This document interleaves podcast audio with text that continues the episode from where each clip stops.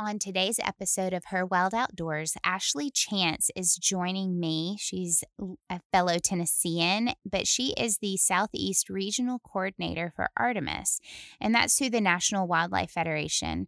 Uh, we're going to talk a little bit about who she is and how the outdoors has made such an impact on her life. We're also going to talk about Artemis and what the goal of the program is. It's not recruitment, it's retainment. And that's an important conversation to have right now, especially in the female community of hunters. So listen in, enjoy, and let's support this group of women. Thank you all for joining in for another episode of Her Wild Outdoors. Today, I have the honor of having Ashley Chance with us.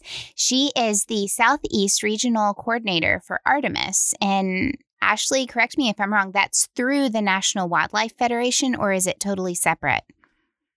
Nope, you're right. It's through the National Wildlife Federation. Awesome. Awesome. Well, thank you for joining me. Yeah, my pleasure. Happy to be here. Yeah, we're both um, hailing from Tennessee, but Ashley is not originally from Tennessee. Tell us just a little bit about how you got to where you are today. Oh, yeah. It's, um, it's kind of a long story. Mm-hmm. Um, I grew up in Minnesota. So um, I grew up on a farm hunting with my dad and uncles, primarily deer hunting. And then... Um, As time went on, I kind of branched into some other things, some waterfowl and upland hunting. Um, and then I, I went to college in Wisconsin um, to study wildlife ecology, got my bachelor's degree there. And throughout that time, I was traveling, especially in the summers. And right after I graduated, I was traveling around the U S working on different wildlife research projects um, as a technician. So And at that stage in the game, your job is really fun and really physically demanding. You're pretty mm-hmm. much just catching animals. Yeah. Um, yeah. So it was, it was great. I got to see a lot of really cool places. And um, most of my work focused on deer, uh, white-tailed deer and mule deer. So um, following that, I needed, I knew I needed to go to grad school, but I needed a little bit of a break. So um, I was in the Peace Corps for two years in Ghana, um, which is in West Africa. And then I came back, moved to Mississippi to go to graduate school, studying deer again. Mm-hmm. Um, met my now husband, who's also a wildlife biologist, and uh, moved back here to East Tennessee. I'm I'm good with that. I'm glad that you're here. Yes, I'm happy to be here too. I'm happy to, really happy to be in this position and be a part of the Artemis program. Awesome. For sure. Yeah. No, what most people think, so... Within states, when you are from a different state, and you've traveled around a lot, but when you're from a different state, looking into a state that you haven't been to, like let's look at Texas, how big Texas is. And I've talked to a couple of people on this podcast from different parts of Texas, and the landscape is one hundred percent different depending on where you are, right? It is sure. its own country over there. It has anything from coastal, Floridian, Gulf Coast living all the way to desert. And and I think that when people think of Tennessee, they think farms and country bumpkins and things like that, whereas the east side of Tennessee is very mountainous and very different from the flatlands of West Tennessee, which is on that Mississippi uh, riverbed. And so it's it's crazy how different regulations or that regulations are different throughout the state. Like I can hunt way different than you can where you are, and we're just a couple hours from each other. Yeah, absolutely. That is really interesting. And, you know, Tennessee is one of the, if not the most diverse landlocked state in the uh, U S Yeah. um, so it's got a lot going for it for sure that way. Yeah. Um, but yeah, it's funny to see, you know, especially when you talk about game species, mm-hmm. so many things influence populations that um, in a lot of states, managers are able to, I don't want to say micromanage, but, you know, they're able to put kind of a finer point on things, and that that results in the regs that you and I see when we mm-hmm. go out. Yeah. Yeah. I mean, our West Tennessee area, which is battling C W D right now, uh, when I was talking to Doug Duran, I think he said, we've got almost seventy-five deer per square mile. And that's, you know, spread out over that area, but that is kind of the average. And yet you go to East Tennessee and you have very strict regulations in comparison to the rest of us on what you can harvest deer-wise. Right. Yeah. yeah. And it makes for a really different hunting experience too. I think, you know, one of the things about being in the mountains, especially the Appalachians, which are, they're old, they're tired, right? Yeah. They're eroding currently. um, so the soils are pretty thin and pretty poor here, nutrient-wise. There's not a lot of food-based mm-hmm. herbivores and everything on up the chain. So certainly fewer deer here and um, probably a little bit smaller than yeah. what are in West Tennessee. Yeah, we've I've had friends that we talk to consistently, especially during hunting season, and they're in East Tennessee. And he is just dumbfounded at the size of deer that we get over here versus over there. And we've talked about genetics. We've talked about um, past management plans that Tennessee has had that we have changed since then. Um, I think we used to be able to hunt does like crazy, or no, we used to hunt bucks like crazy, but we couldn't hunt does, and realized quickly that that was not the solution. And sure. you've got, you know, genetics of young deer being passed through instead of old deer. There's just a lot of discussion going between hunters of, wait, hold on, you can take four deer in a day. And we're yeah. going, yeah, we could. We actually could take four deer in a day if the opportunity arose. I've never mm-hmm. had that happen, of course, but I'm sure some have. And so it's just when you're looking, and I think we talked a little bit about this when we were chatting last week, but when you're looking at hunting in a state, you need to make sure that you're not just looking at state regs, you're looking at region regs. You're looking at specific what land, what property that you're hunting. You need to absolutely look into the details of that specific waypoint, right? I'm I'm telling you, this is something that's frustrating even for the people who create, who write yeah. the reg books. Yeah. They know that they're not easy to parse through, but as a hunter, you need to read that puppy cover to cover. Because it's true. That's just the only way. I mean, there it's confusing. And in, in some states, if you've been hunting for a long time, you kind of know the lay of the land and you can just kind of watch for annual changes, I guess.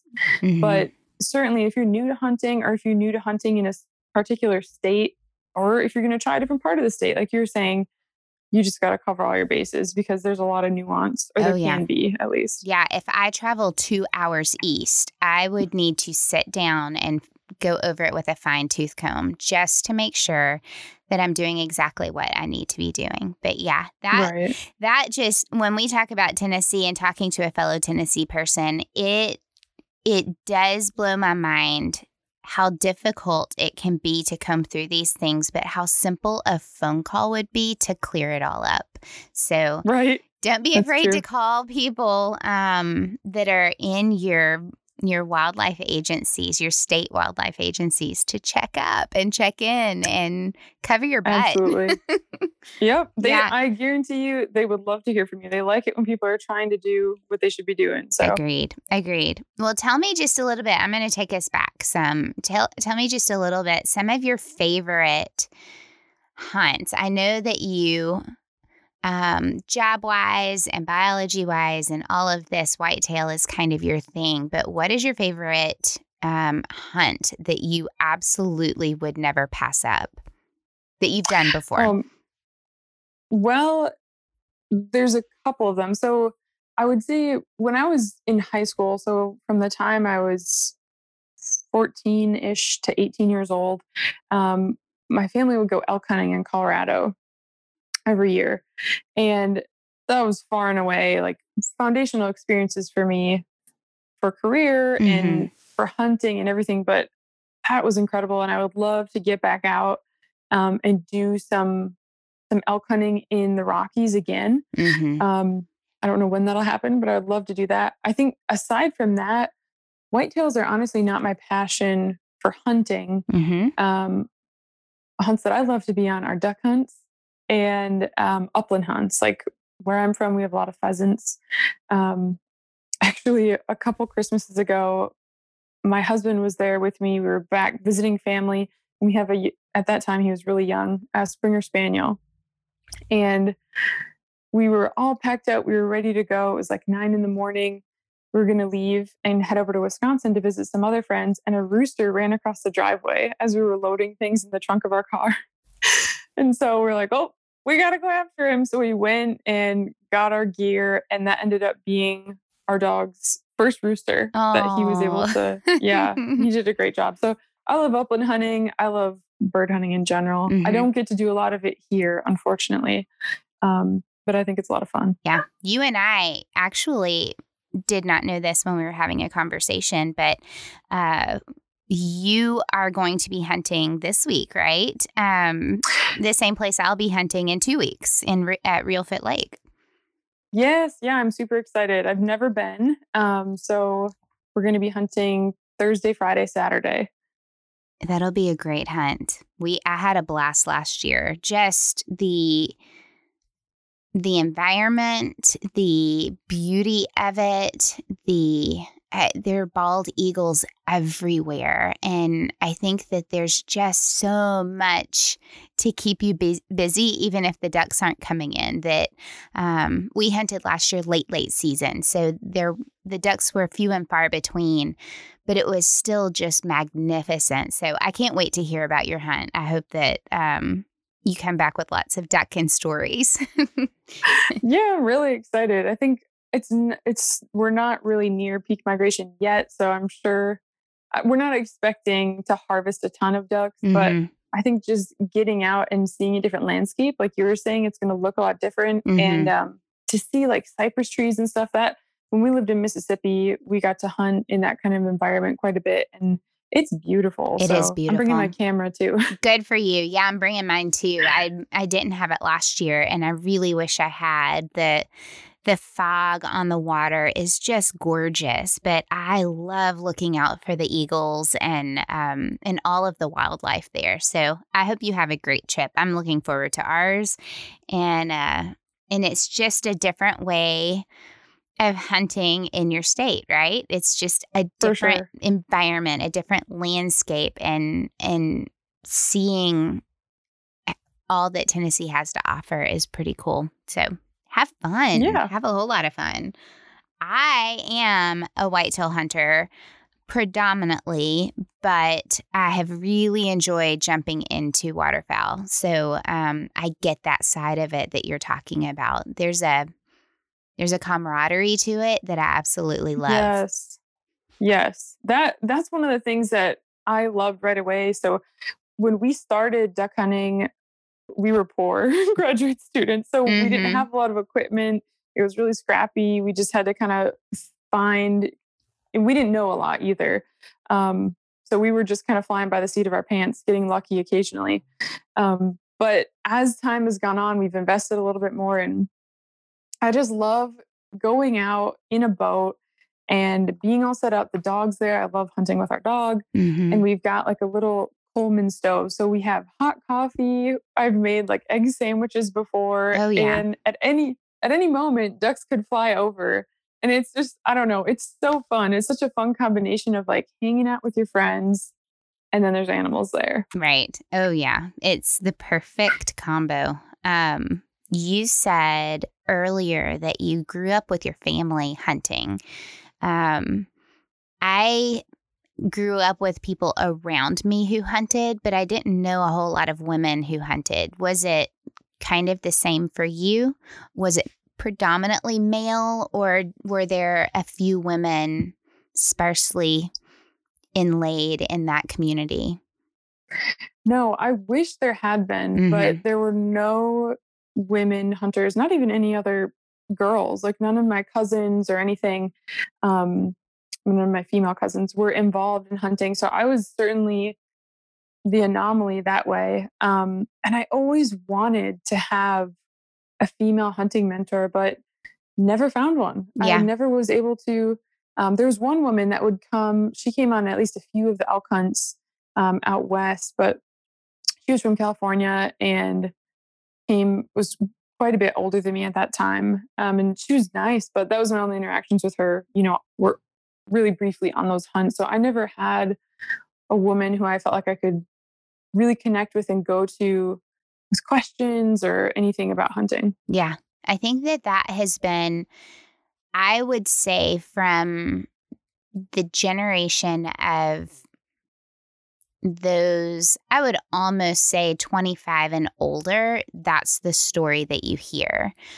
I think mm-hmm. that once you start visiting a little bit younger generations, I think we are excitedly seeing that conversation change a little bit. And I love it. I can't wait for twenty years down the road when that conversation is completely different because of all of the women who are getting involved now. Yeah, that's my goal. I mean, that's the whole goal of the Artemis program. Mm-hmm. So yeah, I feel really, really blessed to have a job where this thing that I was lacking in my personal life, I now get to work to give to other people. Exactly. Um, so hopefully I can do a good job and get that ball rolling. But yeah, that's that's the whole idea, is to have have women be a part of the conversation and be able to connect with one another. Yeah. Well, that's a perfect kind of introduction. Let's get right into that, because it is what I want to talk about a lot today and learn from. So give us just the beginning of how did, what's the history behind Artemis, and um, what's the goal of it? Because it's not what I think people think it is if they don't know what it what the basis of, because when I came into it, I was thinking one thing and quickly learned that it's a little bit more involved than that. So just give us kind of that history of how it got started. Sure. Well, it got started, my supervisor's supervisor, um, boss's boss at N W F, he had kind of this idea that, you know, there was a way to build community among sportswomen that was that was different than what had been done before and could actually create kind of this systemic change in the hunting community. So it was kind of his brainchild, and he, being a man, knew that he needed some different perspective um, to, to really do it well. Um, so he recruited a number of women that kind of, well, they were the founders. And if you go to our website, you can look up who the founders of Artemis are mm-hmm. and kind of learn a little bit more about them. They're really, really awesome women.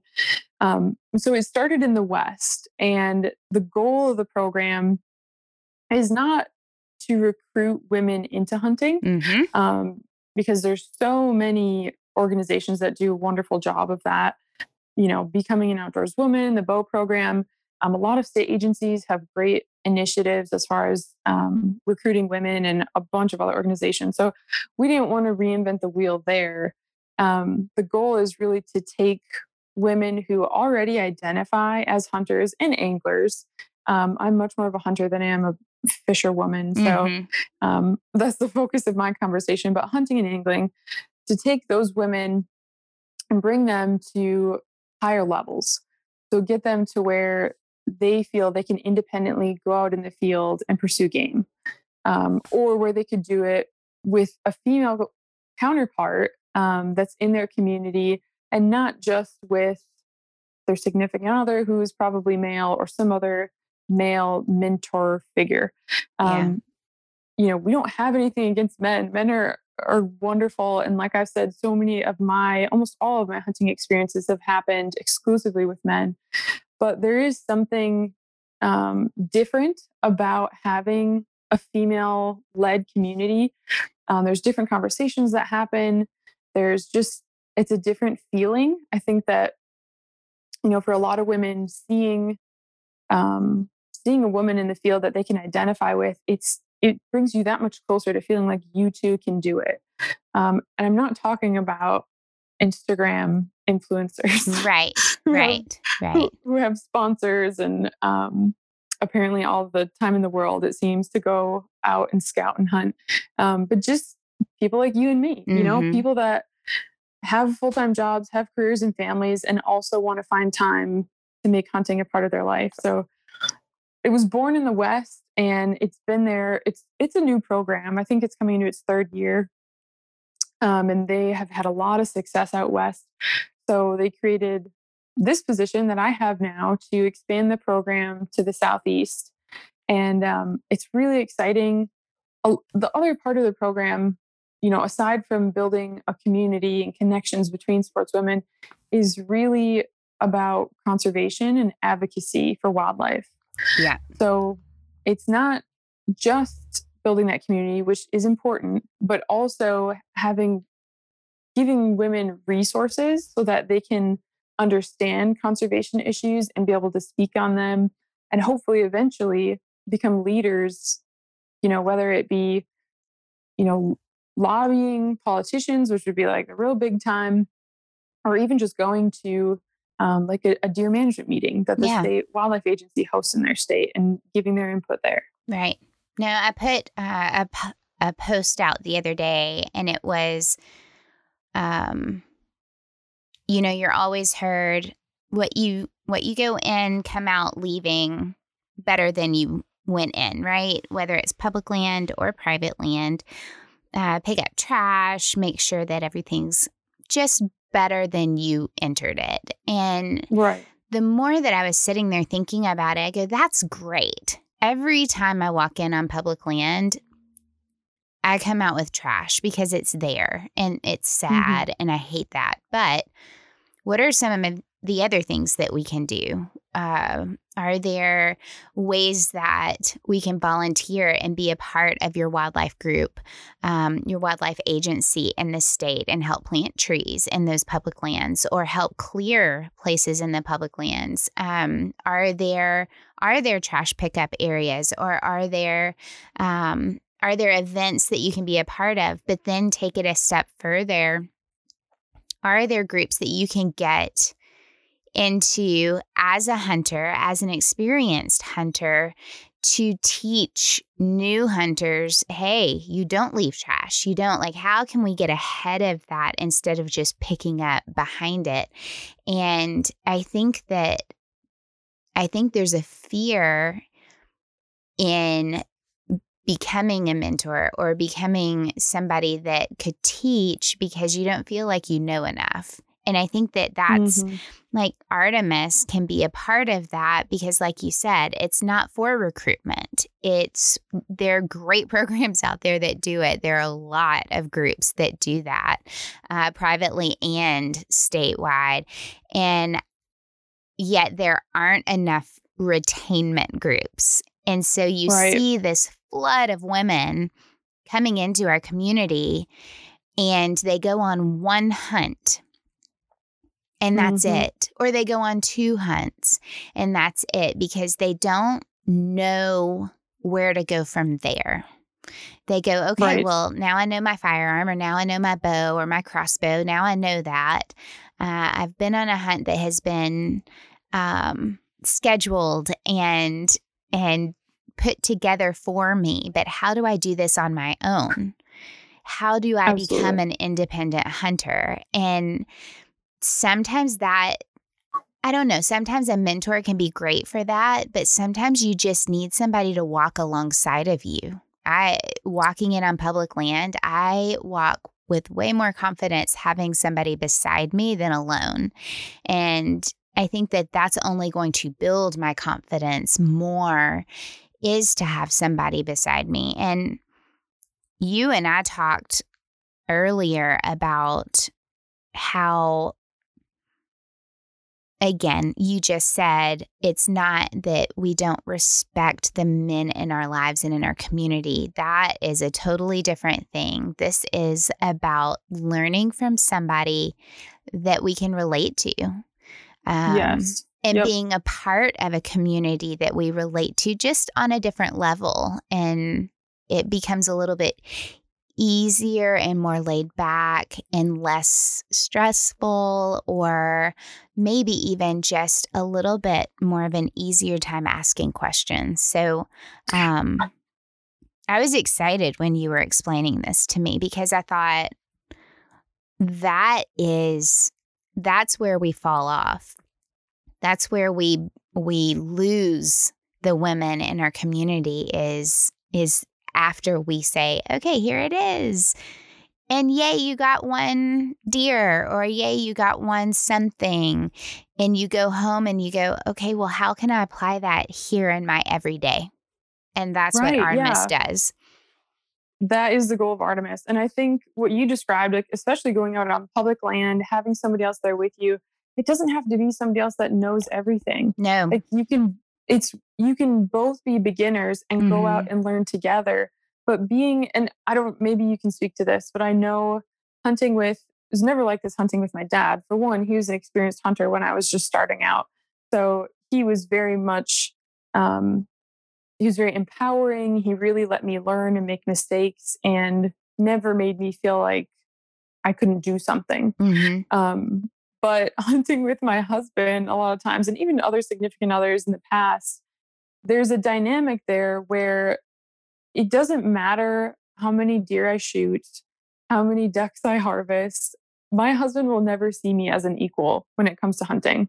Yeah. Mind you, I have a master's degree in how hunting pressure influences deer movements, but it just doesn't matter. Yeah. Um, and so I feel like, and I love my husband dearly and I love hunting with him, but it's a very different environment to be out there with another woman because there's this feeling of equality and a, mm-hmm. an inherent sense of belonging where it's okay to make mistakes.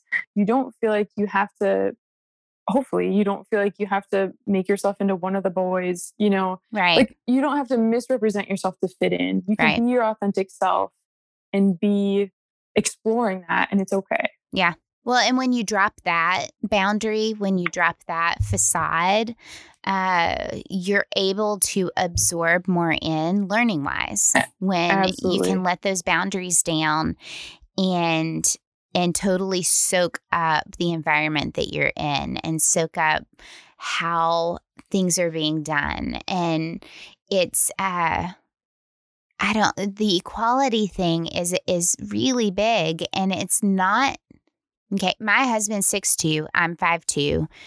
Uh, we are one hundred percent different physically. He can lift mm-hmm. things, he can do things that I will never be able to do. And that is just physics, right? It's right. just the way that we are physically. If if I was six two and built like him, then maybe we could have some conversation, but it's just not going to be ever the same. And so having somebody beside me that faces the same challenges, who deals with some of the same questions that I face in a hunting yep. scenario, um, whether they know it or not, we can troubleshoot together and and work through the prob- problem. And I think that that's um, the celebration after, even without a harvest, but c- like figuring something out, the celebration together means a whole lot. So I don't, that's, Absolutely. it's, um, it's almost necessary. It's like I tell him, it is necessary for you to go hunting with your guy friends. We don't necessarily get to hunt a whole lot together, but he needs that time with them because that is not just hanging out bro time. It is that, but it's also they're learning from each other on a level that they can relate to. So um, I don't know. We all learn different things from each other. So why not learn from somebody that you can fully relate to? Right. Yeah. And I think, I mean, I have examples from my own life where, gosh, it would have been really nice to have been hunting with a woman because it wouldn't have taken me so long to learn things that the people around me were not experiencing while I was experiencing them. Right. Um, one example is, which is duck hunting. I was shooting a shotgun that I had gotten as a, a Christmas present from an, my high school boyfriend. Um, and I loved the gun because it was mine. It was my first gun that just belonged to me and I was proud of it. I practiced with it a ton. And I sucked at shooting that gun. I mean, I could not, I had like a couple years where I killed things with it. You know, I'd, I'd gotten some pheasants and I'd, I'd shot a few geese and ducks, but um, one year in graduate school, oh my gosh, I couldn't hit anything. It was terrible. It was the worst dry spell of my whole life. And it was to the point where nobody would even comment on it anymore. Like it was so bad. It was oh, crushing. No. It was just horrible. And I did everything I could think of. I like mentally tried to envision myself hitting birds. I like strategized. There's this thing you can do with a flashlight that you tape to the end of the barrel and then you shoulder the gun like at night in your house and just to see if it's, you know, aiming where you think it is with the light and tons of other stuff.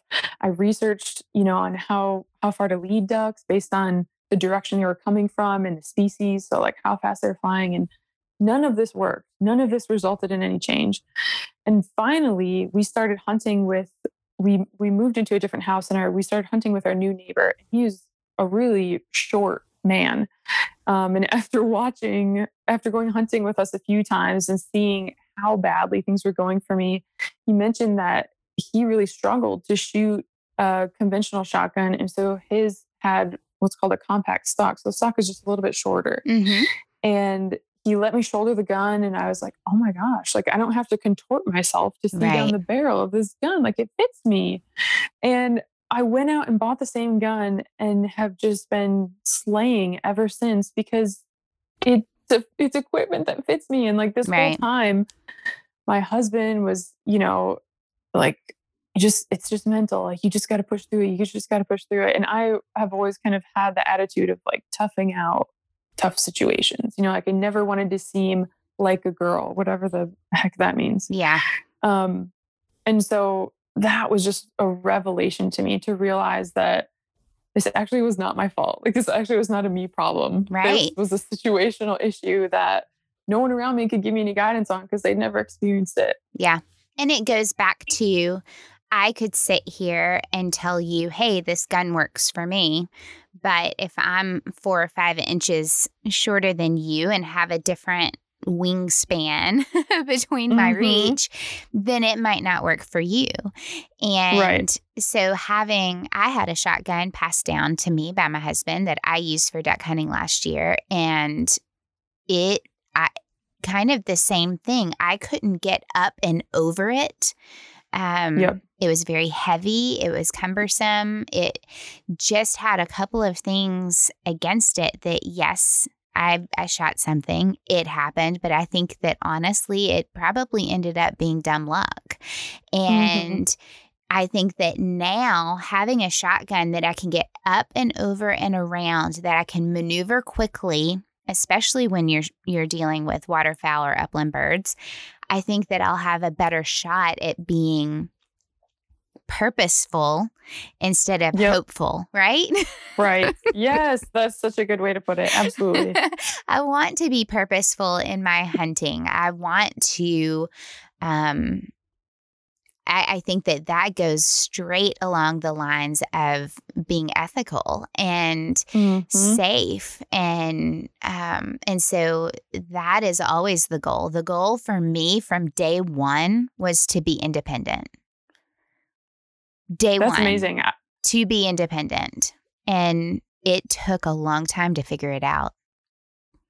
Yeah. And it takes, you know, it just, it takes longer when you're doing it on your own. Like yeah. it's better to be connected to people who are thinking or at least trying to do the same thing that you're trying to do, because you can learn twice as fast. Oh yeah. It took five years for me hunting solo to figure out that, and this is crazy, to figure out that the way that I was gutting a deer um, was the way that somebody else was doing it, and it was not working for me. Took five years. Five years.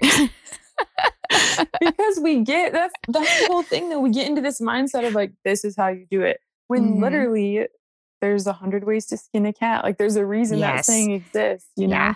And I think that the thing that my mindset this whole time has been, well, I can do it just like you.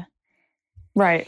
And that was looking at the men in my life who were hunting. I can do it just like you. I can, I Just let me do it. I can do it just like you. And the fact of the matter is I needed to do it just like me. Right. And the outcome would be the same. I can hunt, I can produce, I can harvest, but dadgummit, it's not going to look like you. It's going to look like exactly. how I do it. Yeah. That that's the thing, you know, trying to compare yourself to someone who has very potentially different physical capabilities, or even just has come into the hunting arena in a very different culture and with very different expectations around what they can do. You're setting yourself up for heartbreak and mm-hmm. to some degree failure a lot of times. And whereas, frustration. Yeah. And frustration and just, you know, gosh, I would hope that that wouldn't stop anybody from going back in the field, but I'm sure that it has. Yeah. And that's a travesty when, like you said, you can look a lot different and be just as effective, right? Or more effective, I would argue in yeah. some cases. Yeah. And I mean, we can apply this to the whole hunting community. We're applying it right now as women, but each man is built differently as well. And Absolutely. Each woman is built differently. And so across the board, that should be a note that we all take with us is we shouldn't be saying I can hunt just like you. You should be saying I can hunt just like me. And I yes, can and- figure out how to do that better by hunting that people with people that I can relate to. So absolutely. Yeah. And I would take that a step farther and say that not only can I hunt just like me, but I can advocate too. Yes. Just like me, because that's the thing, like the hunting community today and and for a long time has looked a very specific way, right? Like it's mostly, especially now, older white men. Like that's mostly, that's the archetype of hunter across the U S yeah. predominantly. And the thing is, first and foremost, they're aging out. Like some of the, a lot of them are leaving. And so hunter numbers are declining. And the way that wildlife management is funded in North America is through the sale of hunting and fishing licenses. Right. So we are in a crisis right now as far as being able to conserve and manage our wildlife resource when hunters are vanishing. So it's first and foremost a numbers game. We need to get more people involved just to be able to support the resource. But beyond that, that's a very, um, it's a very narrow perspective on wildlife management and conservation advocacy. And so another you know, one of the big goals of Artemis is to create a community that is very inclusive. Mm-hmm. So we want to see women, certainly, but all different kinds of women. We want all ages, ethnicities, um, you know, sexual orientation, any of that. We just want, we want everybody, because all of those perspectives are just going to make things better for wildlife. Yes. And it's going to make, you know, the community more available to more people, which across the board is just going to be better. So I think, like you said, regardless of whether you're a woman or not, um, e- even if you don't fit that archetype, even if you didn't grow up, you know, hunting alongside your dad and kind of had this um, this tradition handed to you, we still want you. Right. We still want you to be a part. You still have a lot to contribute. Yeah. I think that we talked last week about how, um, how, like you were just saying, that baby boomer generation uh, mm-hmm. and before, like whatever that generation entails is we're losing those hunters, whether they yes. are um, passing away or they just can't get out there like they used to. We're losing yep. that generation. I'm I'm sad to say that I think that our generation in the middle is going to be kind of light unless we are recruiting more people in and bringing more people in and maintaining them, that retainment of those hunters.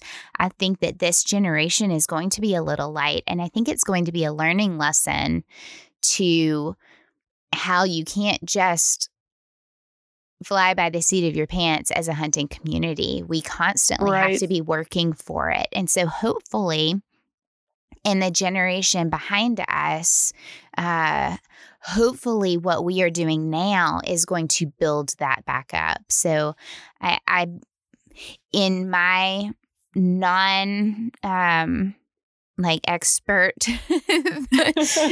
thought process, when I have seen this and when I have experienced it as a woman and seeing the numbers and that kind of thing, I think that we are going to have a little bit of a lull in numbers and for a little bit, and we're going to have to really work hard right now, not in five years, not in ten years when that happens, yes. but right now, so that we don't lose that funding, so we don't lose that financial support and community support of hunters. So it'll Absolutely. be, yeah, it'll be interesting to see. It'll be interesting to follow. Um, but hopefully, because we're getting women involved, you're going to see more families involved. So Th- that's, that is the ultimate. Yeah. It's that's huge. The ultimate goal. Yeah. It is huge. It is, um, we had a hunter in the family, my husband, and the second that I got involved, and he will sit to this day, he will sit down and say this to your face. We would not be where we are as a family hunting if I had not started hunting. He That's said right. It probably would have eventually happened, bringing the kids in and asking them. But without the example of me being in there as well, then it might not have been as much of a deal for my daughter to get involved, or it might not have been this family thing that we do together. So you see Absolutely. how much of an impact to our community having women there is. Well, and one of the one of the really interesting things too is, like you said, you know, we ha- kind of waiting on that next generation. But honestly, the thing is, hunting families and really hunting women, because it's like you said, women have a disproportionate impact on mm-hmm. family recreation, right? Like it's it's a lot of times mom wives who are saying, "This is what we're going to do for vacation," or like, "This right. is going to be what we do fun time with the kids." And so, if you have A, a woman in that family who is passionate about hunting, cares about it, has an ethic to pass on to those kids. And it's like, it's just this beautiful thing, especially because if you have a, a hunting family, you have a support system. Like right now, I'm pregnant and my husband and I are already talking about how small do they make earmuffs? Very small, how, very, very, how, very small. How soon can we get this baby in the field with us, right? And it's two, it's two-faceted. It's one, we don't want to give up our ability to be in the field, but two, this is something that is so important to who we are as people and who right. we are as a family. We want to pass it on. Right. And one of the things that we're seeing now is that um, women, or excuse me, girls, so like kids, female kids, mm-hmm. people are now seeing that there's almost equal numbers of girls and boys that are interested in hunting and that go through these kind of initiation programs. But around college age and a little beyond, females disappear. Mm-hmm. And I think as a woman, and probably you can identify as someone who already has kids, there's a lot that happens at that stage of life that makes it really hard to pursue anything for yourself, um, let alone something that's as time intensive as hunting. It's true. So I think that's part of it. We don't have a full answer on where those women go or why from mm-hmm. the hunting community. Um, but if we can build this community, then we can have conversations about like, um, what kind of breast pump is best to bring in the field. Right. Or you know what I right. mean? Just like stuff that nobody has really had to navigate probably on a wide scale, but it could bridge that gap and bridge that barrier and continue that participation and that funding and all of those things that we need as a community. Yes. No, it's very, very true. And yes, they make earmuffs teeny, teeny, tiny. very, very, very small. Um, but no, you know, when we were, when we were thinking about gifts for our kids, so my daughter is the oldest. And when we were thinking about gifts for the kids for their first birthdays, um, one of the things that we said was, a lifetime sportsman's license for the state. Mm-hmm. And a lot of states have such a great program for that, for making it available at such a cheap price at that age that it is yes. an investment that you should not step away from. And even though I wasn't hunting at the time, I knew that it would be something she would appreciate later. And mm-hmm. I I just think that people should look into that. I think that you Absolutely. should uh, be a part of that program for your kids and set them up for something great.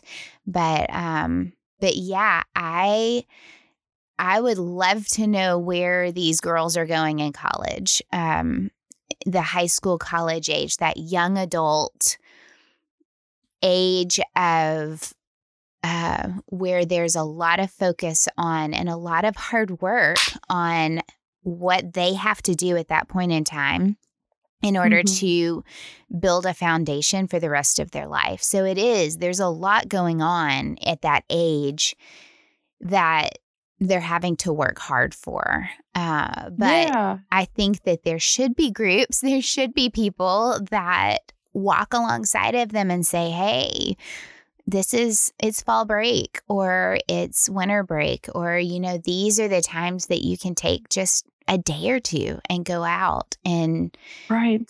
if, uh, well, if you've got a supportive family, then it's going to help out. And if you've got a supportive group of friends, it's also going to shoot you forward into that. Totally. And I think too, it's part of it is just normalizing it. Like I can, mm-hmm. I can remember when I was an undergrad, so many of the men in my program, or even, you know, they weren't studying wildlife, but they would constantly, we would live in a dorm and they would be, you know, tramping down the hallway in their waders to go drive however far they had to drive. And I was with them on some occasions because I did have a couple of fr- friends that I made that I was able to go and do that with. But it's kind of that thing where at that point in my life, I was still very much a beginner.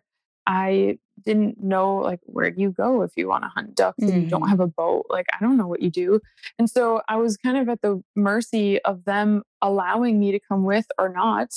Um, and I think that that's part of it too. Like even the culture at that stage, there's a lot of barriers. And so, you know, the Artemis program is primarily right now made up of women that are twenty-five-ish to forty, forty-five-ish. Mm-hmm. Um, that's kind of our demographic, but I would love if we can grow that and make it, you know, infiltrate down into those younger age groups where a woman doesn't feel weird to be putting her, you know, extra money that she makes as a waitress or whatever else she's doing in college towards buying a gun or buying some right. decoys or, you know, whatever it is. Right. Um, and so that she has other, other folks she can go do that with, or she doesn't feel like a lot of pressure to be to make sure she continues to be included. Like she just feels like she belongs. Right. And, and I think that that mindset of, I don't want to hold them back since I'm learning that, right. that's yep. something I think we need to write out of our language. I think that mm-hmm. any hunter can look back and see where they started and appreciate somebody else starting. And, uh, Absolutely. and I, I think that the thought process is more on the hunter than those they are hunting with. And I think we just need to write that out of our vocabulary. Um, I'm not going to hold yeah. you back. We are going to move forward together. So um, it's just something to think about and to hold fast to, because I probably still think that myself when I go on hunts that I'm not, um, that I don't know as much about. So It, it's, sure. it's just something to keep in mind. I do want to hear kind of some of the goals that are coming up in twenty twenty-one for Artemis, because you you guys have some. Absolutely, we do. They've uh, been reshaped a little bit by the coronavirus. I know it. Dadgummit. But yeah, but we're still we're still going to make it happen. So one of the big things um, that Artemis is predicated on is um, what we call ambassadors. So these are volunteers that apply, they submit an application, um, and then are selected um, to represent Artemis and to kind of, um, oh, the word is escaping me, but kind of to, to bring together that community mm-hmm. in the place where they live. Um, so we've got a number of them. I want to say there's like forty-eight maybe in the West. Mm-hmm. Um, and currently I have two in the Southeast. um, another one in the wings who I think we're going to, um, we're going to have her in this new, this new year batch of ambassadors, but we are on the hunt for ambassadors. So if you're listening to this, we're looking for ambassadors for Tennessee, um, and across the Southeast. If this sounds like something you'd be interested in, please reach out to me, Facebook, Instagram, email, all of that. I'm sure we yeah. can include that in the show notes. Um, but basically, we need those ambassadors on the ground, especially during this time when I cannot travel and probably will not be able to travel until like late summer, I think. Oh, yeah. Um, because because our organization is just kind of instituted a coronavirus travel ban until that time. Right. Um, so I can, I can move around within Tennessee and I fully intend to do that. But as far as going to other states, it's going to be tough. Um, so ambassadors hold four events a year. Um, and it sounds kind of intimidating, but really an event can be going turkey hunting with two other women. Right. You know? Right. Um, it's just really kind of that grassroots on the ground, fostering connections. Um, and they also, you know, speak about conservation issues um, that Artemis is concerned with. And that's part of what I'm doing now. And this upcoming year um, is creating something specific to the Southeast. So a lot of the focus of Artemis to date has been on public lands and iconic species like mule deer and cutthroat trout. And that's not really relevant to us here in the Southeast, no, right? You're talking to... Um... smallmouth bass, and we've got a little bit of trout, but not a lot. So you're talking about bass, mm-hmm. you're talking about crappie, you're talking about whitetail, you're talking about squirrels. Like you're talking exactly east east coast hunting yep. and fishing. Yeah, that's exactly right. So I'm trying to adapt a lot of our um, materials for that. Mm-hmm. Um, but I guess that's a long-winded way of saying that in January we are going to have. We're, It's basically a launch event for Artemis in the Southeast. It's going to be virtual, um, probably won't be much more than an hour. And we're going to have a storytelling series um, where we have sportswomen from across the Southeast talk about some of their experiences. Um, and that's going to be our open call for ambassador applications. Okay. Um, we don't have a date set yet, um, but I'm thinking probably sometime in mid-January, and it'll be publicized on all of our platforms um, prior to that. Awesome. So that sounds great.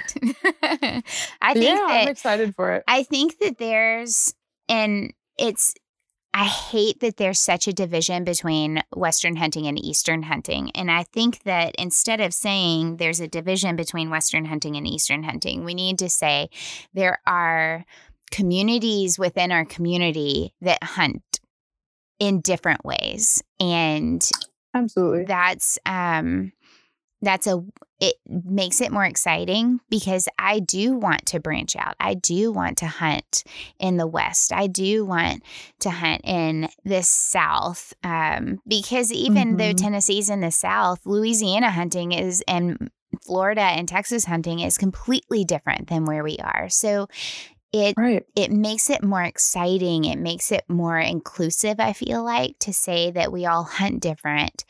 We all are hunting for different species. We're all ha- have our specific ways of doing it. They're a little bit different, but that means that we can spread our wings and learn from each other and become better hunters.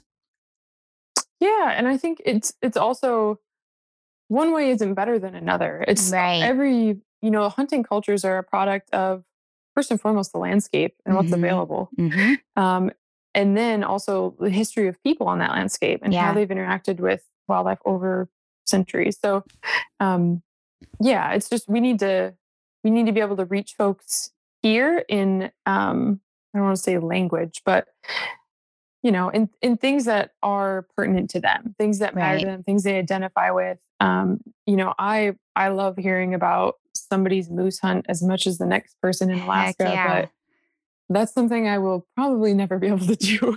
Right. So um, I think it's important to represent our own community and members of that community here um, in the work that we do. Yeah. It's more about how we've had to adapt. And so that should be celebrated. How have you adapted to your surroundings? How are you creating a situation where you can hunt and provide and have community within that? That should be celebrated, not um, be jealous about or not hold over as one is better than the other. It's just celebrated that you're out there doing it ethically and absolutely. Honorably. Yeah. Yep. Yeah. one hundred percent. And I th- I think another thing too about the Artemis program is that if you become involved in Artemis in the Southeast, you have automatic connections in the West. Oh yeah. So if that is, if that is something that you want in your future, this could be a potential inroad um, for you. I know that for me, that that was something that I've always struggled with, is finding other women hunters. And so many of our hunting opportunities had to come through my husband, because right. he's the one with hunting buddies, and like, I don't know where to find them. So now yeah. you can have, you know, a, an automatic community of, of hunting buddies. Mm-hmm. It's true. Okay. Well, tell everybody how they can find you and find Artemis. So we have a website, um, Artemis, I believe it's Artemis at N W F dot org. Um, but if you Google Artemis N W F, it'll come up. Um, and that talks about our founders. We have um, a list, a map of our ambassadors on there. So you can find an ambassador close to you. Awesome. Um, and a bunch of other information and stuff that we're still putting together to try to launch this year, as far as um, deer hunting videos, deer butchering videos, um, stuff like that. So there's a wealth of information there. We have a blog. Um, we also have a podcast, the Artemis podcast, um, which is fun. It focuses exclusively on, um, sportswomen or, you know, women that are in the conservation, wildlife yeah. conservation field. So have a listen to that. Um, I think there's new episodes every Thursday. Okay. And, um, we also have an Instagram account and a Facebook page. Um, and we're starting, um, state Facebook pages. Awesome. So there's going to be, yeah. So there already is an Artemis, Georgia page, which I encourage you to check out. Artemis, Georgia is kind of already taken off. Okay, good. Um, and soon as, you know, as soon as I can identify one or two ambassadors in Tennessee, we will also have an Artemis, Tennessee page. That sounds great. That sounds great. No, I'm, I'm, I'm sitting here writing. If you guys hear me muffled, it's because my face is down and I'm writing down all of this information. It's important, not just for me to be able to pass on to other people. I hope that people know that, that that's why I started this podcast, was because I wanted to know more. And so mm-hmm.